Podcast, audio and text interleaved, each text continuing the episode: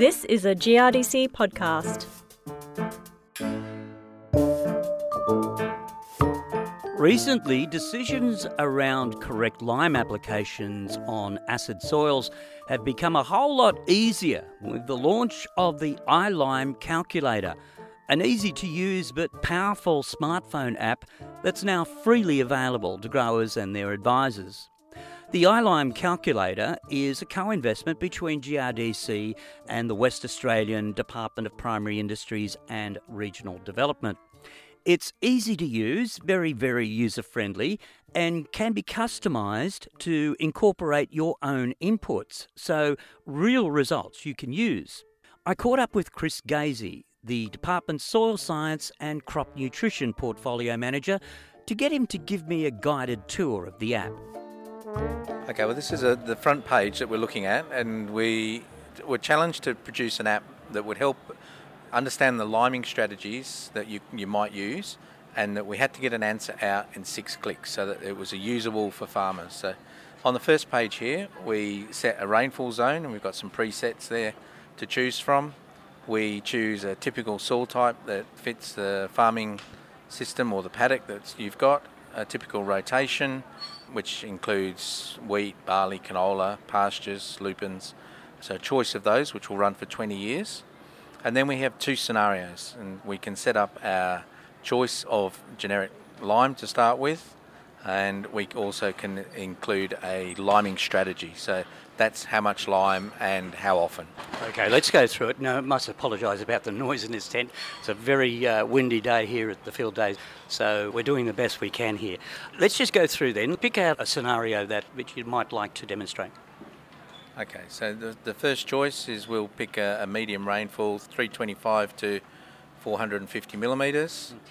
Mm. Uh, soil acidity, we'll just tip a typical W A sand, has a pH of five point four in the top ten centimetres, then four point three and four as we go down to thirty centimetres, and we'll just pick a typical rotation of wheat, canola, barley, wheat, wheat.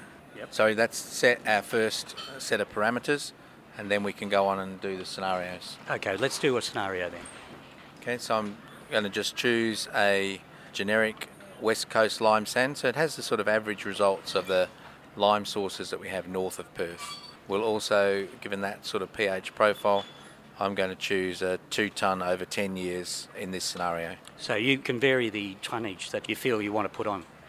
That's right. We provide some generic things, so sort of most popular, most typical sort of tonnages and frequencies of lime. But I guess at this point it's really important to let people know that all of these things, bar the rainfall categories, you can edit and customise to your own situation using soil tests, using your fertiliser, using your expected yields. So you can do your soils, your lime, the strategies, the crops, and the construction of rotation. So very customisable once you get familiar with it and once you want to get on and use it. And we find that people are doing that very quickly. Okay, now I see down the bottom there, there's a calculate button. So you've put the different scenarios in. What's next? Okay, so with those different scenarios, what I've done is actually chosen the same lime for the second scenario, and I'm just choosing a lower level of lime. So that's our six clicks to set it all up. We click the calculate button and we're presented with a results screen. And the initial thing that comes up from a lot of feedback with growers and consultants is, what has our liming strategy done to yield over the twenty years? So it's all compared to the unlimed. So if we're not liming the profile, we can see a gradual decline of things. It actually gets worse over time as the soil acidifies. And yet when we put our lime sources on, we can see where I put either two tonne or one tonne, there's a differential response. You're actually looking to the future and you're seeing, okay, if I lime at this rate, this is what's going to happen to my yield. That's correct. And also we have the availability to look at what happens to our topsoil pH, and so we see the pH declining where we haven't put any lime on, and increasing slowly in the surface where we have applied lime at different rates, the two scenarios. You can also see that for the different depths, and in this case we see we haven't had much of an impact below ten centimetres, which is quite typical on these soils with a no-till situation and no mixing. That will be another scenario that you could go back and readjust. We have the option of incorporating the lime to twenty or to thirty centimetres. Other charts that are available to people are the trends in aluminium over time, the cash flow on a yearly basis, or a cumulative cash flow over time. And you must remember these are calculated with each year being an average year, so we're not doing a seasonal impact on these things. This is a, each year is an average year for that rainfall zone that we're in. It looks quite easy to use. You've got your own data there sitting there on your desk, and it's just a matter of selecting the right one. That's right. It, you can select the closest defaults that we present, but as I said, you also can, with your own data, modify and adjust and customise all of those parameters to, to actually fit your own profile. That's something that really came out strongly when we did a lot of pre-testing of the app before we went to development. I think that's very important, that the process that we went through, which has resulted in a, you know, a very high level of acceptance. There's been significant efforts made in recent years to encourage a greater take-up of liming strategies amongst growers. In fact, last time I spoke to Chris about that, he told me that those efforts were yielding some positive results. What we found very pleasingly is that there's a high level of continued soil testing to depth. So a real practice change where we're seeing for every ten soil samples that are collected of the topsoil for fertiliser use, there's six or seven sites that are collected with the deeper soil testing down to twenty and thirty centimetres in ten centimetre increments. What's that saying to you?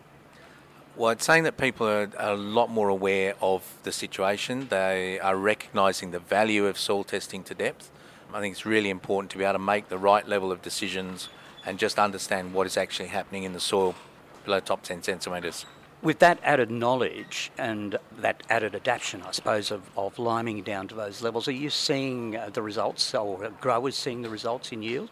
There's two things. With the increased knowledge, we are definitely seeing, and we can watch the trends in lime use increasing. We've been sitting up at about one point five to one point three million tonnes over the last few years, so that's definitely a sustained increase that we're observing.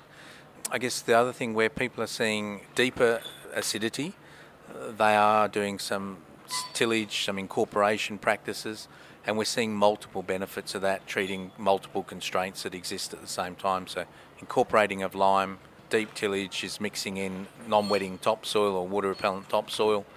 We're eliminating compaction at the same time. So we are seeing multiple benefits of just addressing some of these soil constraints issues that we've been working on through the G R D C and through um, deep herd projects. Is the job done then in terms of adoption of liming strategy? I think there's great awareness, but our figures show that there are also many people that are not yet addressing acidity adequately. So while we're on the right direction, I don't think the job's done in terms of the broader full adoption and full treatment of acidity, which continues to be a, a significant constraint in our farming systems.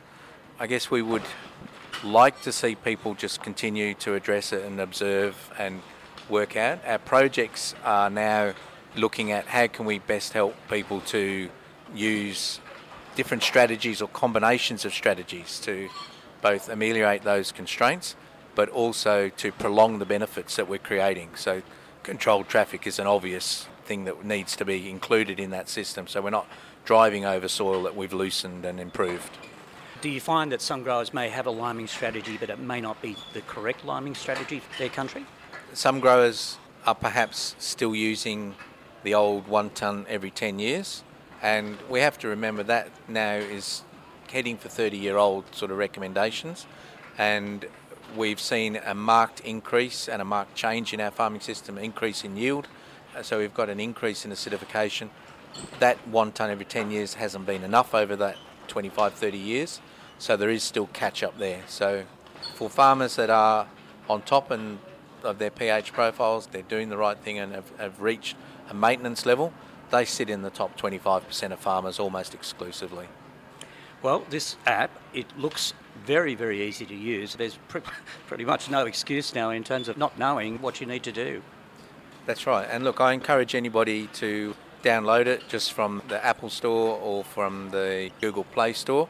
It's a free download. Just search for iLime, and you will find it and just can download it and have a go with it. We'd love to hear from people on their feedback. There's a dedicated email address that we will be receiving feedback and comments and, and improvements.